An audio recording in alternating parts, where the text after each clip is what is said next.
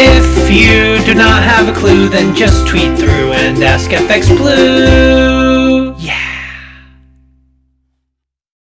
Hello, good morning. It's Tuesday the 19th. I'm FX Blue and this is the market brief.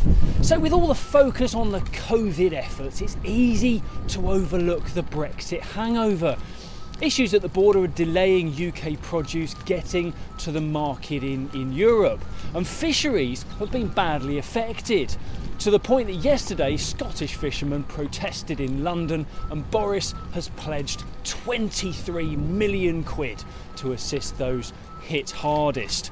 Um, as a side note, all the lorries were issued with parking tickets during their protest, so at least some aspects of London life remain unaffected by COVID.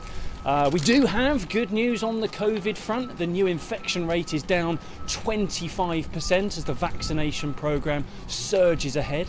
There is a lag between the new infection data and that of hospital admissions and fatalities, so a peak there is probably still 7 to 10 days away. But the government is still very keen to guard against complacency, and suggestion is that restrictions may be extended until mid March. The aim, of course, is to dramatically lower the new infection numbers and give the vaccinations a little longer to play catch up. It was a quiet day uh, yesterday uh, in the US. Uh, they were off for Martin Luther King Day, uh, and not much action is expected ahead of Biden's inauguration. For now, uh, sterling is trading around 136 against the dollar. Um, over in the US, as I said, focus is firmly shifted to Biden's inauguration, and other than the support and stimulus packages, uh, politics will probably take a back seat to the economy uh, this week. Sorry, the other way around. The economy will take a back seat to politics.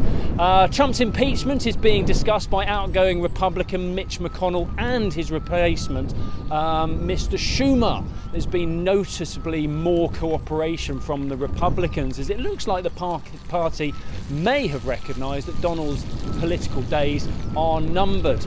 Um, market sentiment suggests the dollar may be setting a base to build from.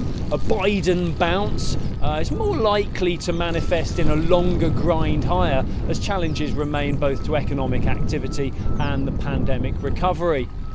Uh, that view on the dollar seems to be supported by the euro too, which struggles uh, to maintain higher levels.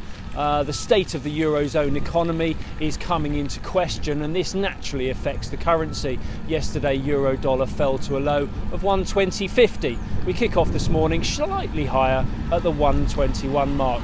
Very kind, thank you for waiting, my friends. Uh, right, that's it from me. Um, have a great day.